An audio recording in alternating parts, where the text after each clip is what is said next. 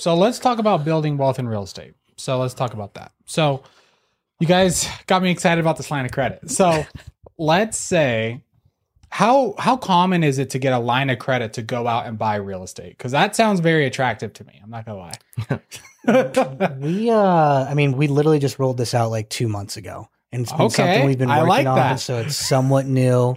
Um, but we've we heard about, you know, other real estate investors that have spoken with us over the last year or two that were like, I've got my line of credit, you know, with my bank or with my hard money guy, and it kind of obviously piqued our interest. Like, we need to find a product like that that we can use, and we've got essentially that in our bag now, right? But the line of credit option, I wouldn't say is really that common because for somebody to give you a line of credit just to kind of buy whatever properties you want Uh huh. Is not something that not only the banks but investors are really aware of. Okay. You so can we do this or not? Yeah, we, we'll We can- talk after this. there's We'll get it there, there's a lot of uh, a lot of um, you know due to the diligence that has to go into writing Like this line of credit. Let's go through it. Okay, So so, the, I like want the listeners to understand, like, if they qualify. for yeah, yeah, I mean, you know, minimum line is probably going to be at least a million. So Okay. it's like you know that already kind of I think removes a lot of people. Okay. In order to qualify, you need at least I think it was at twenty percent up in reserves. Right? Yeah, twenty percent down plus reserves. Yeah, yeah, twenty percent down, down plus, plus reserves. reserves. Yeah. Okay. So if you're talking about a million, that's at least two hundred grand, Okay. and then plus reserves on top of that. Okay. Let's say, um, and you would need good credit. So your Okay. payment, your payment history has to be flawless. Um, I got a 580. 580 is not happening.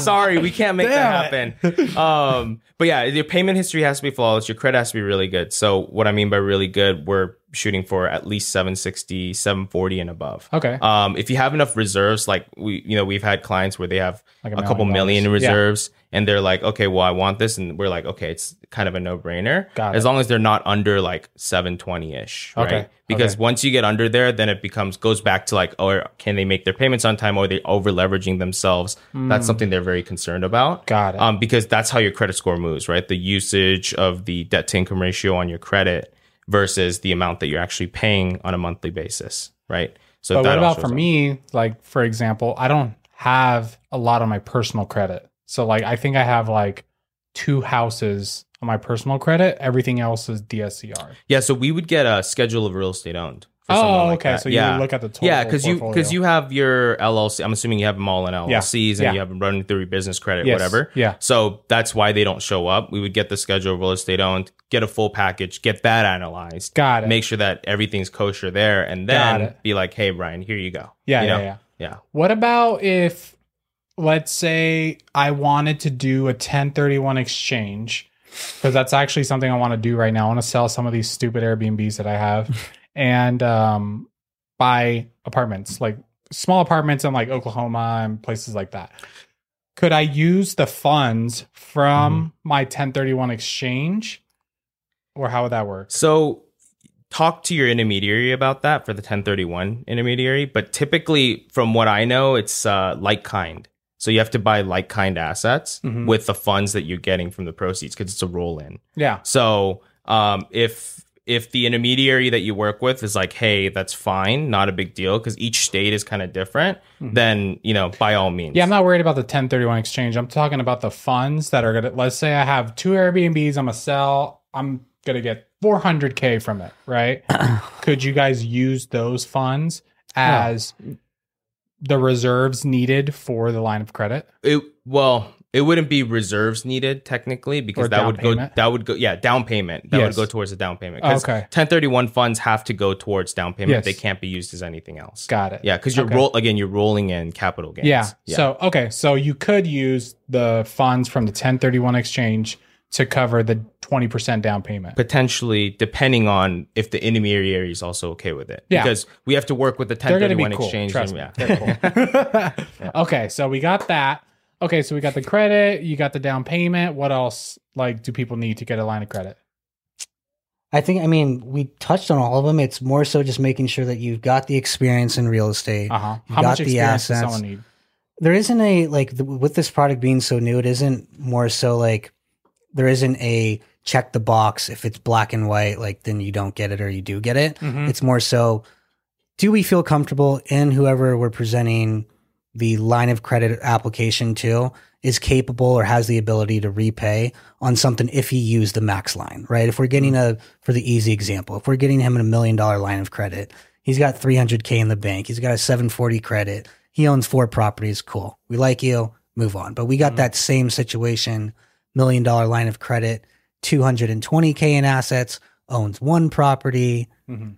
715 FICO. That one might be a little tricky. Maybe we'll counter it. You'll get a $700,000 line of credit, right? Oh, okay. it's So you like go a- lower than a million. Yeah, if they approve it, but the Yeah. minimum they like to start at is a million. God. Yeah, so we say the minimum's a million because a lot of people that want to shoot for a million usually, you know, then we They can counter them down. But Yeah, yeah, yeah. technically, the the minimum that the lender sets out for us is a million, Got and then it. they'll be like, "Hey, if we want to, we like this person, then we'll work with them lower." But it's not like no, don't don't call us being like, "Hey, I want five hundred thousand. Like we can't do that Yeah, up front. yeah. It has to be a million to start. You have to show the ability to qualify at a million, Yeah. and then you can they'll counter us if if they like the borrower. Who's the investor? Or like who where do you guys get these funds from? that would be a, uh, What's your phone number? yeah. Here, do they have Instagram? Let me let, me, let us let us just uh, shoot you over all of our secrets. Yeah. Now, a lot of the connections that John and I have to make go from, you know, in-person meetings. And a lot of these investors reach out to us because they see us online. They see us on title reports. They see us you know, Really? closing deals. and they're like, Look, do you I need have to get any- on Yeah. stuff. like we get, you know, obviously there's a lot of reach out from our end, but there's a lot of reach out from investors. Look, we are based in Los Angeles. So What of a part? lo- in El Segundo, California. Okay. Like South Bay Yeah. area. But, you know, they know the the people that are lending out money are smart.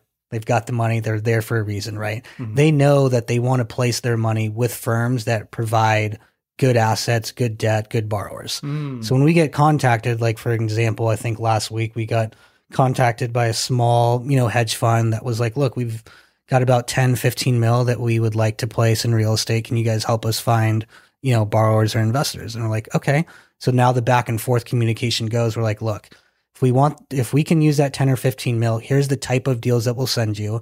Here's the box and the criteria. This FICO, this LTV, we want it at this rate with this swap rate. Can we make that work? And then it's just a negotiation back and forth and, and you know, a finalized product that we can actually offer to our clients. Okay, so then you'll negotiate with the investor. I'm guessing terms on the 10 million. Correct. But then are you going out and picking investors to fill that 10 million or are you just fielding uh, applications that come in to m- fill up that 10 million? just the applications part. Just the applications. They come to us with the money. So we have like REITs that approach us with like, hey, I have 180 million dollars that we need to place. Right, I just saw your your face I'm light like, up. 180 million, yeah. it's 180 million. We need to like, get you we- guys at we're- WealthCon. We're trying to we're trying to place this money. How do we place this money? Um, you know, do you have because we've been I think Dustin talked about it a little earlier. Kind of the other creative way of doing second loans is like second trust deeds. Yeah. Um, and a lot of those are like shorter term, like one year, two year, three year notes. And a lot of these REITs want to keep cycling the money. Yeah. So we, you know, have we kind of work with them to place like here's the type of borrow that we would do and kind of place them in that so they can get a second trust deed and then get the two to three year note and then obviously they refi out. So um, a lot of them approach us with the money first. Like they have the money and then they go, hey, can you help me lend it out? Because we're the broker, right? So that's kind of our our job is to place the borrower with the lender or the bank or whoever, right? Yeah. So that's kind of the role that we do best. So that's what we stick to. Got it. Yeah.